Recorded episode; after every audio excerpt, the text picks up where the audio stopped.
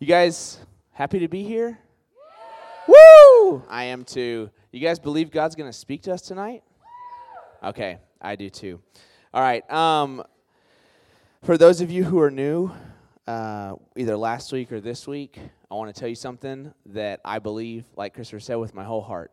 I believe that some of you guys, uh, what happens tonight will be um, something that you, you can't know it right now, but I believe five, ten years you're going to look back and go, man, this was a night that God did something.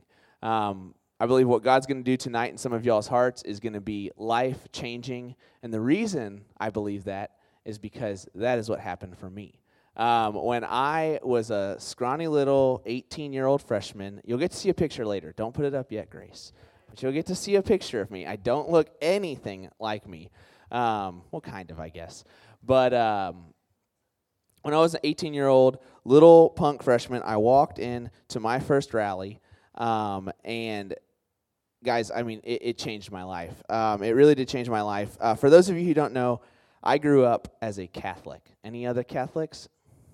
Oh, let's go. Awesome. Thank you, guys. You're here. Uh, I grew up Catholic. If you've never been to a Catholic Mass, if you've never been to a Catholic service, it is vastly different than what goes on here. And so um, here I am, this little 18 year old kid. Um, you know, I, I, I don't have any hard feelings toward the Catholic Church. I don't have any like issues, you know, like, oh man, I'm just so bitter. But honestly, my experience growing up for the first 18 years of my life was that I knew like when to stand up and when to sit down. Like I knew when to say things and what to say. I knew when I was like it was okay to leave early, which is like after you take communion, you just like you're walking back to your seat and then you just leave the building, right? Like you got the most important part. I knew all these things, right? And if you would have asked me, I would have readily said, "Oh yeah, I'm a Christian. I know John 3:16." Um, but in all honesty, I didn't know God. I didn't know anything about God. I didn't know His Word. I didn't. I didn't know God at all, right? Um, and I was a Christian in name only. And so I walk into my first rally, kind of like this. And the first thing I notice is there's really loud music, right? And there's a full band, and the songs are upbeat, and people are clapping. And like my only experience was that we literally sang the book of the Psalms, okay? Like, oh, there's like those. if you read them, they don't even rhyme. And they didn't try to make them rhyme. Like you're just singing a song that doesn't rhyme, right? Um, another thing I noticed was like the guy that was giving the message. I mean, I was like moved, I was laughing, I was engaged. And my only experience was an elderly priest who kind of maybe talked for like max 10 minutes that wasn't like the rituals and stuff, right?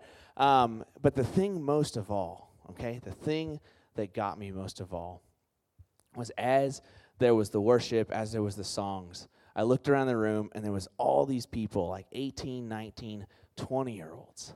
And they had their hands up in the air and they're singing these songs. And I thought, man, they are weird.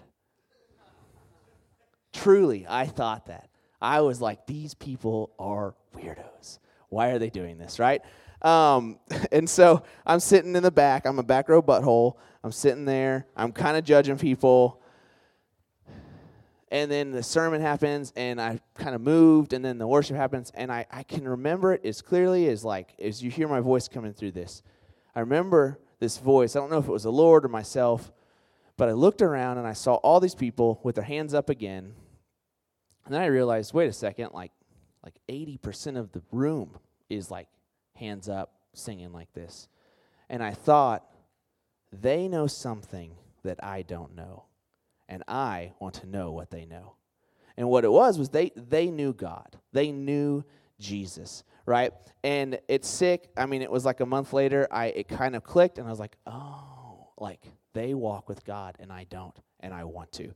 And it was really really cool. And so, you know, I, I mean, I say this cuz I'm like it would have been really easy as like an 18 year old freshman walking into this room and it's so different than anything i ever expected to just run away, right? Um, it would have been really easy to be like, I don't understand this. It doesn't make sense. My context makes no sense for this. But I didn't run away, and I'm really glad I didn't. That was 12 years ago, dating myself. Okay, 12 plus 18. You can, y'all are college students. You got it. what I found out was that my expectations of what it meant to be a Christian as a college student was so totally unlike what, what I thought, right? Like I had an idea of everyone's just going to kind of be like me, and then I saw someone that was so radically different, but normal, right? And I said, I want what they have. And it's so cool because as I've walked with God, I realized that He is very similar, that we have these expectations of God, we have these ideas of God that so often we're like, man, this is the way He is. And then we, we kind of learn who He really is and it's not what we thought, right? Charles kind of alluded to this last week. You know, we say things like, oh, God is kind, God is loving, God is just, God is, you know, He's good. But the Bible does say that those things, but if, if we're filling it in with, like, well, my idea of good or my idea of kind or my idea of loving, then we might actually be disappointed or, or maybe a little caught off guard when we see how God actually is, right? Does that make sense? Cool. So, it's really cool. What we're going to do for the next three rallies this week and then the next two rallies is we're going to be looking at um, some. Uh, the, the, Bible talks about God, it describes him in titles or, or roles, right? And there are actually three the most common, the most, the most like prevalent throughout from, from front to back of how God is described. We're going to look at those with this kind of lens of, okay, maybe I have an expectation of what God is like but I want to see what he says he's like. And so there's three most common ways God reveals himself is as a king, as a father, and as a friend. Now, king is by and far the most like this is the way God and, and you you might also see it in the Bible as Lord, right? King or Lord. It is like like if you were doing a little like graph chart, like it is number one, like way up there, right? And so tonight we're going to look at the most common way God reveals himself, which is as a king. Okay? Y'all cool? Y'all y'all good with that? Sweet. Um, I would say it's probably safe to guess that almost everyone in this room is an American. Yes? Is there any international students? You're not international. George, you're not either. You're just mixed. Okay, everyone is an American, yes? Everyone's an American? Okay, so as Americans, I think um, I think we have a hard time like thinking about kings. Uh, we, we, it's just hard for us to conceptualize like having a rule like a president's not a king okay? Like you can live your whole life without ever really being affected by a president. You, you might think that you can but but you'll be okay for the most part right? But when we think of kings i think a lot of times we kind of like as americans we just jump to the worst. We jump to this guy this first guy right here maybe. Oh, you can't. Uh, Kuzco. You guys know Kuzco? Emperor's New Groove. Like absolute. Just. I mean, his story's great. Look, there's like redemption in that story. It's incredible. So I guess, but who he is at the beginning. The next guy, there's no redemption for him. Lord Farquaad. You guys know him. Um, like Christopher. I'm kind of scared to say his name. It's a little too close to something. Um, or or the worst of them all, King George from Hamilton. Yes, you guys seen Hamilton? Okay, yes. King George, though, but this guy is based, those two are fake, okay? This guy's real. King George was the worst, okay? And I'm pretty sure that all Americans in their like genetic like makeup, their genetic memory, we remember King George and we go, we don't like you and we don't like kings, right? Like as Americans, it's really, really hard for us to want to bow to, to, to any king. Like, you don't tell me how to live my life, right? And and it's really honestly it's not an american thing this idea of like i don't want to bow to anyone. That is a that is a human thing okay? Like if we're honest there is something in all of us that says i don't want to bow. I want to be the master of my own life. I want to be the ruler of my own destiny. I want to be the one who determines everything that goes on in my life. But simple logic just tells us that there cannot be two kings on a throne. So if we're talking about God as a king and and we want to be the king of our life, well, honestly, only one person can actually be king. Only one person can rule. You cannot be king of your life and also say that God is king of your life. Now, if you don't want to say that God is king, that's fine, right? Then you can try to run your own life. It's not going to turn out very well. Spoiler. But you cannot have king. There can't be two presidents. There's never been two popes. There's never it's never a good ship to be on if there's two captains, right? Like someone is the ultimate king. And in this situation, there is one person who's the king of our heart. It's either Jesus or something else. And so it's funny, someone has to be the King of Kings and the Lord of Lords. And, and the Bible describes Jesus as that, as the King of Kings, as the Lord of Lords. And, you know, we're going to kind of get to it in just a little bit, but whether you want to acknowledge that he is, whether you don't want to acknowledge that he is, it doesn't really change the fact that he is. Okay? And I don't see that to be mean or anything like that, but but there is a reality that there is someone that is king of all. Okay? There's someone that is king of all. And we believe that it is Jesus. And so it's it's really cool. Um, oop, there we go. So thinking about this, think about okay, if Jesus is king, then it kind of begs the question, all right? So if someone has to be king of my life, why not me? Why not X famous person? Why not X religious leader? Like, why Jesus? Why is Jesus worth being king? Why is he worth following as a king, right? Why should we follow God as a king? So, our passage that we're going to look at tonight, it, it seems a little random. Honestly, when I was praying. I was like, Lord, what do you want to speak tonight? And he brought this passage to mind. And I was just like, all right, you're going to have to tell me why because it doesn't make much sense. But I'm so pumped, guys. I believe you're going to walk away like amped with this. And so our pa- our passage tonight, it's it's a combination of three. I just took it's the same account in three of the gospels. And so I just kind of melded them together with all the details. So it's going to be on the screen the references, but it's in Matthew 10, Mark 3 and Luke 6. And this is this is what we're going to read tonight. So it says, Jesus went up on the mountainside to pray, and he spent the night praying to God. When morning came, he called his disciples to him, and he chose twelve of them, whom he also appointed as apostles, that they might be with him, and that he might send them out to preach, and to have authority to drive out demons, and to heal every disease and sickness. These are the names of the twelve apostles Simon, who is called Peter, and his brother Andrew James, son of Zebedee, and his brother John, Philip and Bartholomew, Thomas and Matthew the tax collector, James the lesser, and Thaddeus, Simon the zealot, and Judas Iscariot, who betrayed Jesus. Riveting stuff. Names, right? Like, man, so much packed up. I don't know. I don't know about you guys. If you've ever read the Old Testament, there's some passages which just like it's like 15 chapters of just names, and I'm just like, well, at least God knows their names. I don't, you know.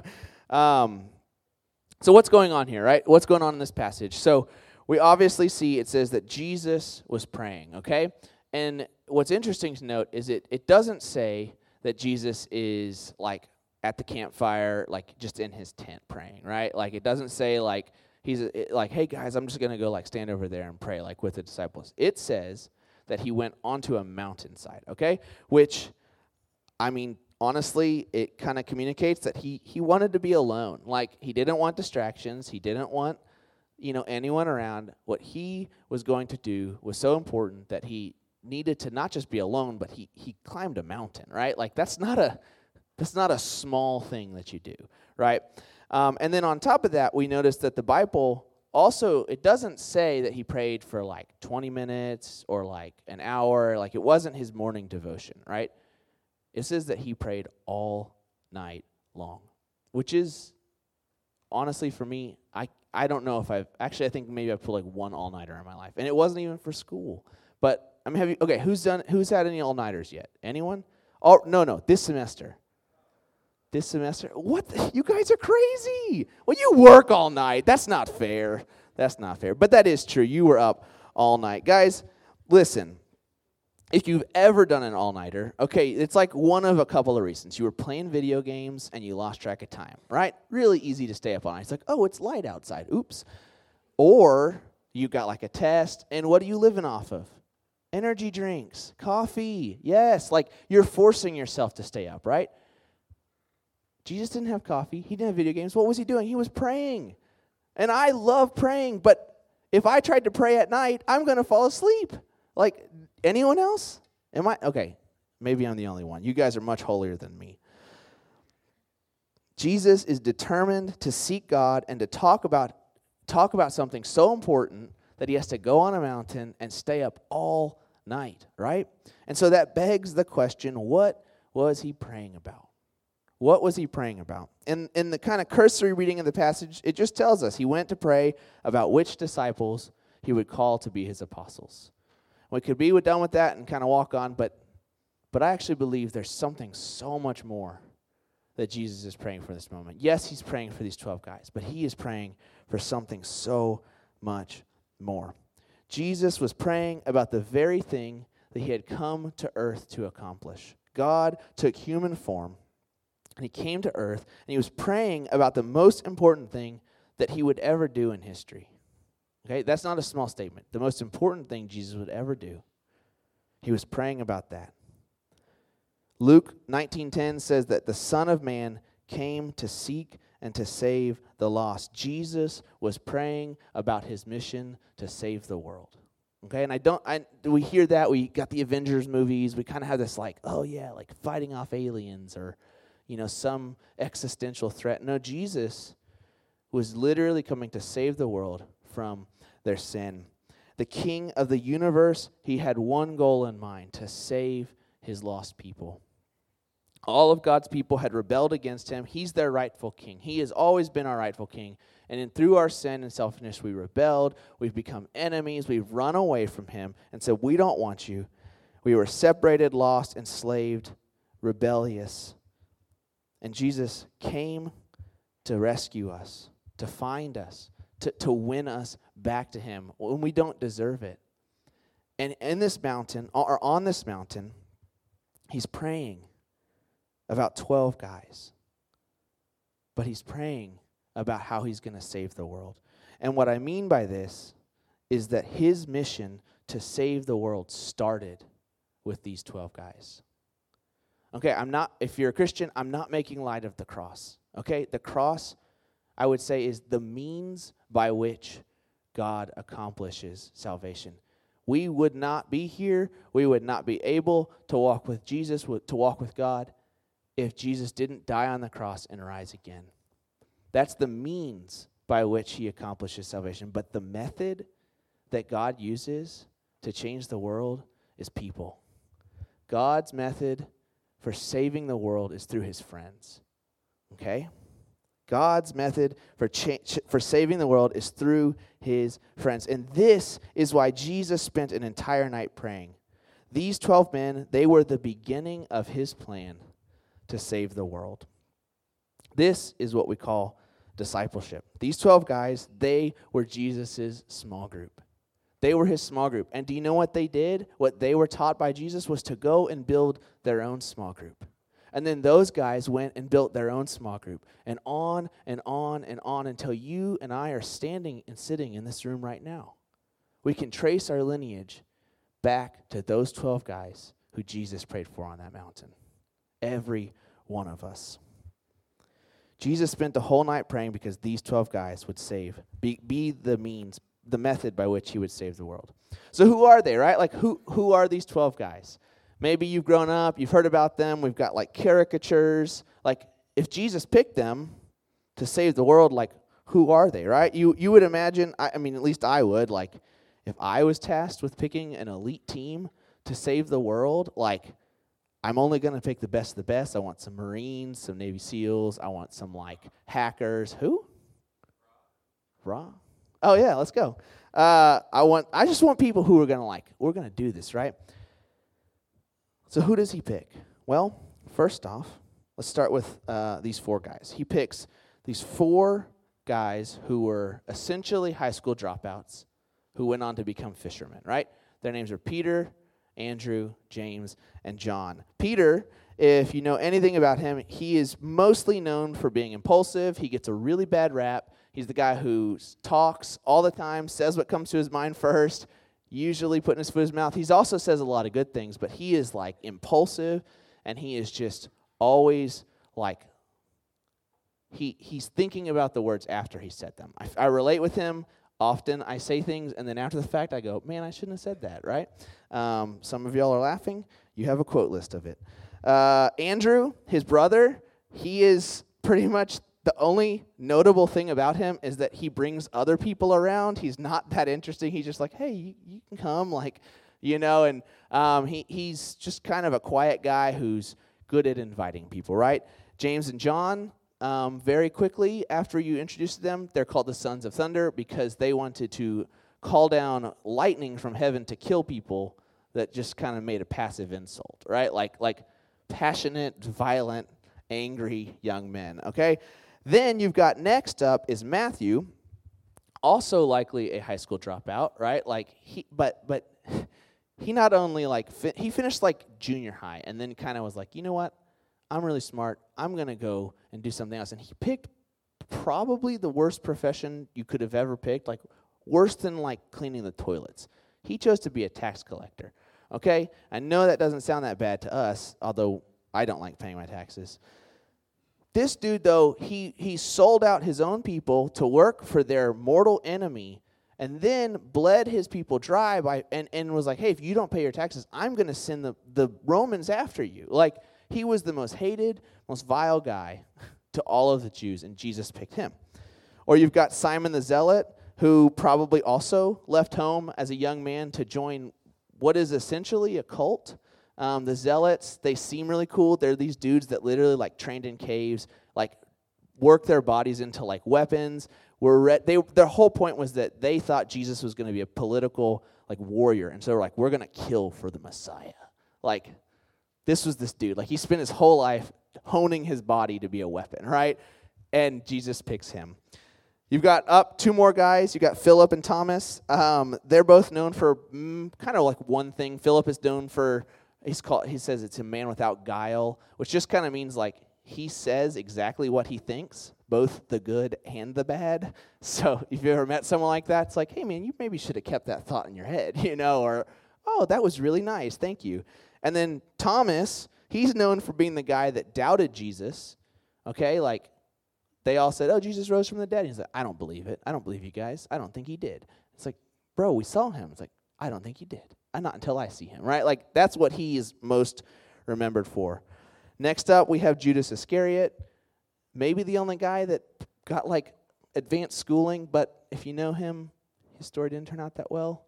Uh, he betrayed Jesus. Just not a great ending for him, right?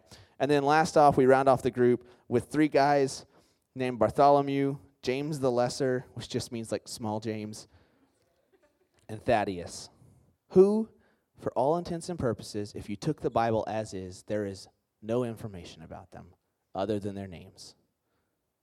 Jesus had three essential nobodies, right? These are the 12 guys Jesus picked. These are the 12 guys Jesus prayed for.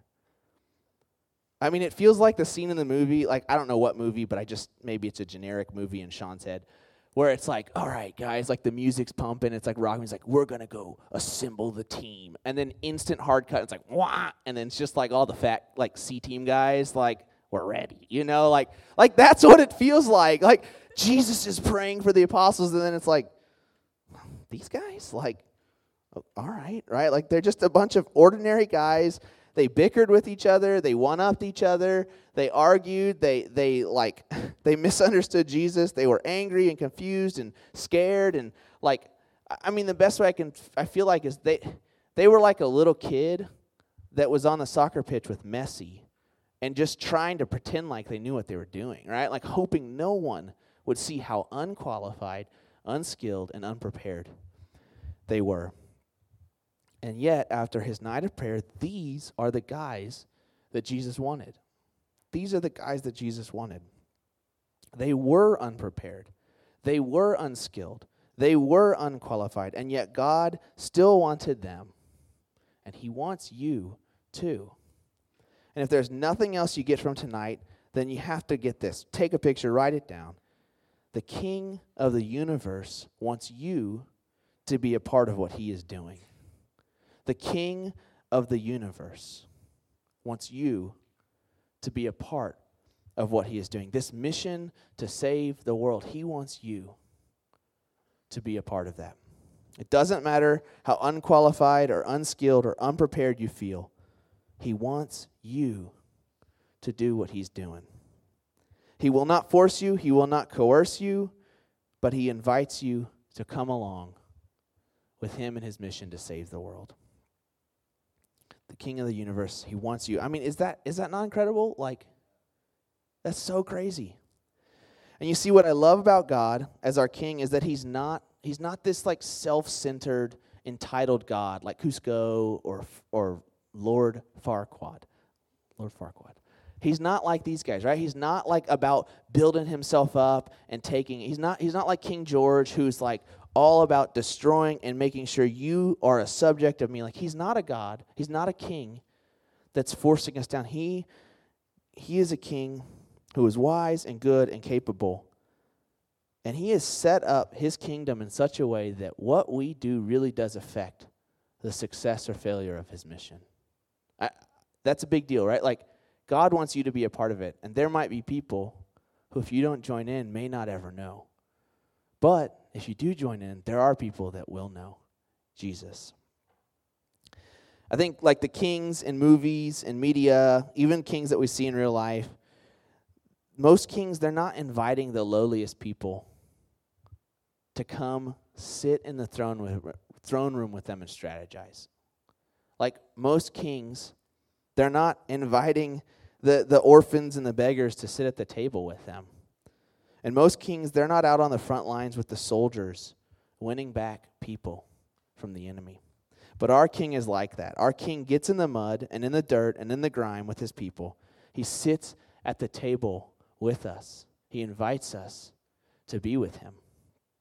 And what I love more than anything about God as our king is that when he invites us, he invites us with all of the, uns, the the lack of skills, the lack of preparedness, right? Like all of the stuff that we're like, well, I, I don't have this. I'm not prepared. I don't have the qualifications. He says, come and be a part. 1 Corinthians 1 27 through 29, one of my favorite passages in the Bible. It says, God chose the foolish things of the world to shame the wise. God chose the weak things of the world to shame the strong. God chose the lowly things of this world and the despised things and the things that are not to nullify the things that are, so that no one may boast before him. It doesn't say God chose the strongest and the wisest and the most qualified people. It says he chose the foolish and the weak and the despised, so that anyone who would look at you or me or anyone else would go, man, only God could have used a person like that. None of these disciples, they weren't the valedictorians of their high school. They didn't go to Bible school. They weren't the first to be picked by the religious elite. They weren't even the first to be picked by anyone. But they were picked by Jesus. So why? Why does Jesus want them? Why did you, what did Jesus see in them that no one else could see? And what does he see in you and in me? There's this parable that Jesus teaches uh, it's in the Bible. It's called the parable of the talents. And just real quick, it, it's he tells this story of a rich man who calls three servants together and says, "I'm going to give you five talents of gold. I'm going to give you two talents of gold, and I'm going to give you one talent of gold."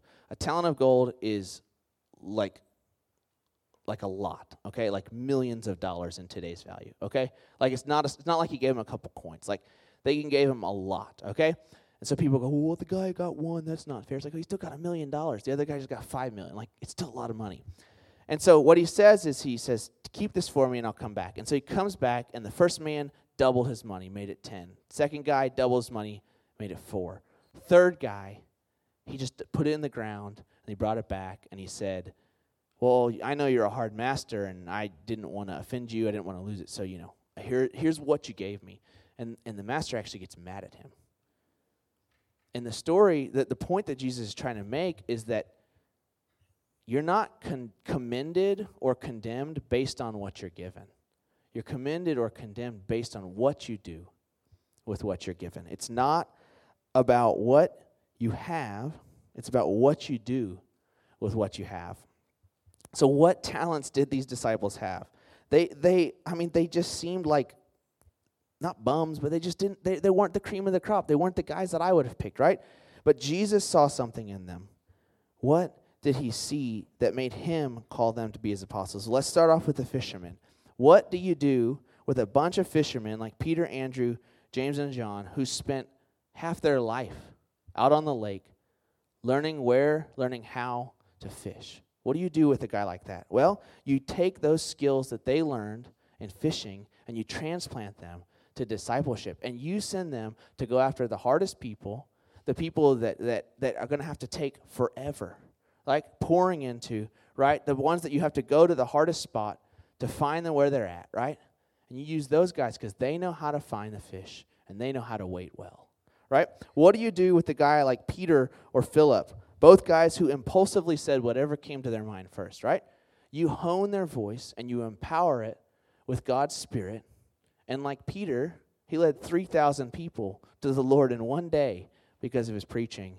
And Philip led a, a essentially like a ruler to the Lord on the side of a road because of his voice. What do you do with a skeptic like Thomas, who asks all the tough questions and is kind of remembered for, for being someone who seemingly didn't trust?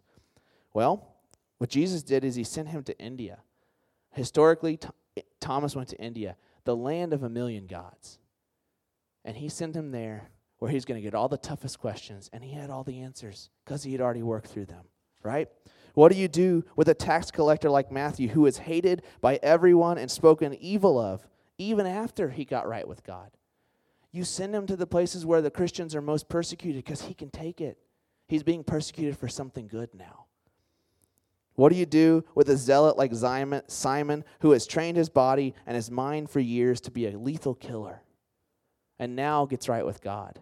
What do you do with him? You send him to the hardest places. You send him over the mountains. You send him through the valleys. You send him across the ocean. You send him where his body can take it and he can bring Jesus to the farthest reaches of the earth. What do you do with the sons of thunder, James and John, who want to call down fire and lightning on people for a small insult? You channel that love and passion for Jesus and to James, who went on to be the first person to die for Jesus, the first martyr of the 12 disciples or J- John, who wrote five of the books of the Bible, maybe the most meaningful book to a lot of people in his Gospel of John. And what do you do with a bunch of nobodies like Bartholomew and James, the little little James, and Thaddeus, who got no recognition other than that they existed? What do you do with these guys? You send them to the places in the earth where no one will remember their name, but heaven will be filled because they made their somebody king known. And what, I ask you, do you think God can do with you? What can God do with your talents? What can God do with your ag degree? What can God do with your love for engineering? What can God do with your future as a nurse? What can God do with your love for working out? What can God do with your business savviness? What can He do with your soccer skills or your video game prowess or your love for medicine or your knack for hospitality, your sympathetic nature, if you like baking, like all the, the, the, the infinite amount of things that we could have that we're good at, that we're talented, that are skills, what could God do with that? Do you believe our good King wants you and your talents to be a part of what he's doing? Do you believe our King wants you to be a part of what he's doing? Spoiler alert, he does. He wants you to be a part. What other king is like this? What, what other king is there like Jesus? What other king takes off his royal robes and puts on work boots and gets in the dirt with us? Like, what other king suits up in armor and straps a sword by his side and fights alongside us? What other king invites 18 and 19 and 20 year olds? Y'all, like, I think y'all are awesome, but most of the no one's hiring you to be on their like board of advisors. Like no one wants to hire you until you have a degree and maybe even then they don't. But the king of the universe wants you to be a part of what he's doing right now. What other king is like this? When I was that 18-year-old freshman, you can show the picture. Oh, you can't hardly see it. Ah, the lighting's bad. I'm sorry. That's me on the left. No glasses, no long hair, no beard. Somehow my wife thought I was attractive, and I now have a kid, and it was great. Um, I, I, that's the day I gave my life to the Lord. That's September 23rd, 2011. It's awesome. Um, I look very happy because the Lord changed my life. Um, the person I was in that picture is not who I am today. And for a lot of people that know me, sometimes this is hard, especially the, the longer you walk with God, it's hard for people to be like, oh, you've always been this way. And it's like, I haven't. I promise you I haven't. I don't know if there's anyone in this room who, even more than Heather, who knew me before I was saved. But the things that people might say are my skills or my talents or my, you know, um, strengths today, almost every one of them was non existent. Some of them I would say were probably like latent or like, you know, hidden and the Lord brought them up. But I actually think a lot of them were just gifts the Lord gave me in time. I think the only thing that I kind of had going for me was that I talk a lot and I'm really loud. Okay? If you know me, yep, some of you are laughing because that is, Grace says that it makes her ears hurt. My ears hurt. Thank you, Grace. That will never die. I wasn't articulate. I wasn't well read. I wasn't well spoken. I wasn't a lover of the Bible. I wasn't a hundred other things, okay? I wasn't these things. All I had was a loud voice, and I liked to talk. And now, at this point, I loved God. That's all I had. And God wanted me. And that was 12 years ago, and I'm still a part of what He's doing. I still get to be a part of what He's doing every single day. And He wants you to. He sees more in each of us than we can see in ourselves. And He gives us honor and dignity and meaning by inviting us into the most honoring, dignifying, and meaningful thing we could ever do. He is a king on a mission to save the world. And you and I get to be a part of it if we will join. The band can go ahead and come up as the band comes up, I want to end by telling the story as a as a kind of um, example of how I want us to respond. And so, this is a story of a missionary friend of ours. I will. I'm going to change his name. Um, he's in a sensitive country, so we'll call him Joe. Um, hi, Joe. Uh, we'll call him Joe. Um, so Joe, at one point, was actually a professional soccer player. Okay, like professional soccer player in a European league played for a well known team, and played for years. Like he wasn't a chump, he was playing, right? Um, and so after he kind of gets to the point where he's like, okay, you know, my career, I'm just kind of ending, like I'm, I'm getting older. He went on to then start his own business where he was like six figure business, right? Like the dude was clearly um, very smart with his business savviness. And then one day, um, the Lord spoke to him and said, Hey, Joe, I want you to serve me right? And so, you know, soccer has always been a part of his life. He's got this business now, like he's coaching. He's he still, you know, watches it and plays on the side. But now God says, "Hey, I want you to to to go and be a missionary, but I want you to go to be a missionary in a country that doesn't want Christians coming here, right? Like a a hard country, a dangerous country." And so he by his own testimony, he was like, "Look, I'm unqualified. I'm un I'm unskilled for this. I don't like the food. I don't know the language. I don't know any of their culture. God, I, I don't have what it takes. And, and I remember him saying that there was a night where he was in his bedroom, his wife's off somewhere, and, you know, he loves soccer. And he wants to be obedient to God. And he, and he has this moment where it's just this breaking point moment where he said, Lord, he literally what he is, he held up his soccer ball.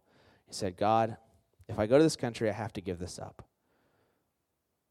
I don't know anything about this. I don't have any skills. The only thing I'm really good at is soccer. And so I want to offer it to you and say, God, do whatever you want with my life. And if it means giving it up, then fine. And he offered this soccer ball as a symbolic act of God, I'm giving everything to you. And then, now, years later, he is in this country, a, a closed country to Christianity, and he teaches soccer to the police of their country, to uh, government officials. He's st- literally stood with the leader of their country and embraced him and shaken his hand. They know he's there to evangelize, and they don't care. They just want him to teach their people soccer. And the Lord used his skills, his talents, to bring him into a country where he otherwise would not have been able to get in.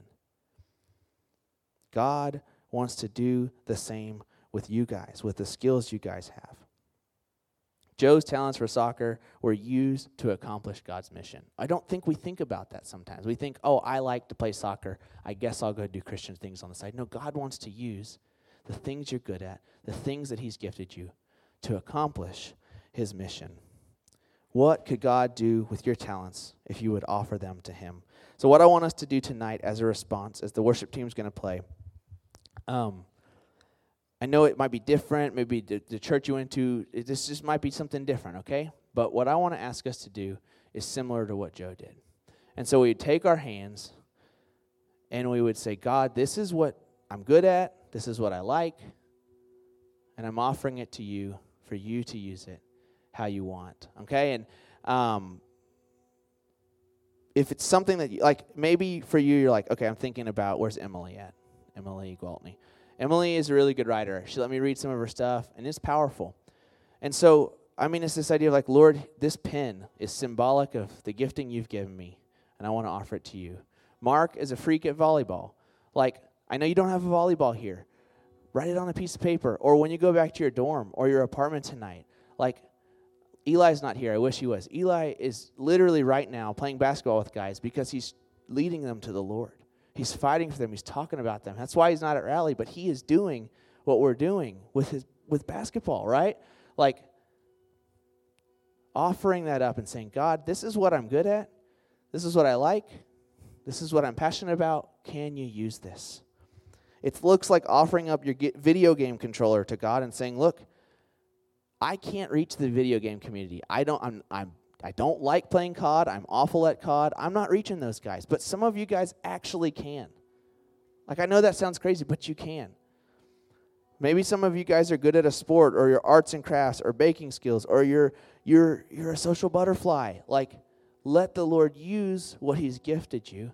Maybe some of you, I mean, Grace and I were laughing about this. Like, when I came to college, I felt like I had nothing. And so I said, Well, my name is Sean. Like, Ryan, if you don't feel like you got anything, I think you do. But you're like, Lord, I don't know what I I don't know what gifts or talents I have, but I'm giving myself. It doesn't mean you have to go across the globe tomorrow to offer your talents to God, okay? It means asking God to help you to use what you have right now to reach people at WVU. I'm not asking you to, to get on a plane tomorrow. I'm asking you to say, hey, God, this is what I'm good at. This is what I love. These are the giftings you've given me and I want them to be used for you. And so, what I want to ask us to do is to, to literally do that. And look, if you don't have something that could symbol, like, I mean, you guys are in the band, you got a big old tuba. Like, you don't have a tuba here, you don't even have it at your house. Like, but could you offer that to the Lord and say, God, this is something you've given me? And look, it's not pretty, it's not sleek, but like, just write it on a piece of paper and say, Lord, as a symbol of this to you, I'm going to offer this and say, I want to be a part of what you're doing. And finally, if you are not a Christian, then I want to invite you to just offer your life. Um, you might have heard this before. People say, Well, have you made God king of your life? And that is just a silly question. You don't make Jesus the king of your life, He is the king, and you can acknowledge that and you can bow and you can give your life to Him. And so I would just encourage you if you don't know Jesus, if your story is like mine, where you came to rally and you go, I thought I knew God, or man, I don't know God at all then would you offer your life to Him tonight? So as we respond, I want us to do that, to hold out. And I don't you don't have to hold your hands out the whole time. If it's just a moment, say, Lord, I'm offering this to you. And we're going to respond to King Jesus. He is the King who wants us. He is the King who says, I don't care how young you are. I don't care how unqualified you are. I don't care how unskilled you are. I want you to be a part of what I'm doing. And I promise you, you will not regret. I 12 years down the road, I have never once regretted giving my life to Jesus and giving my talents to him. So would you respond like that tonight?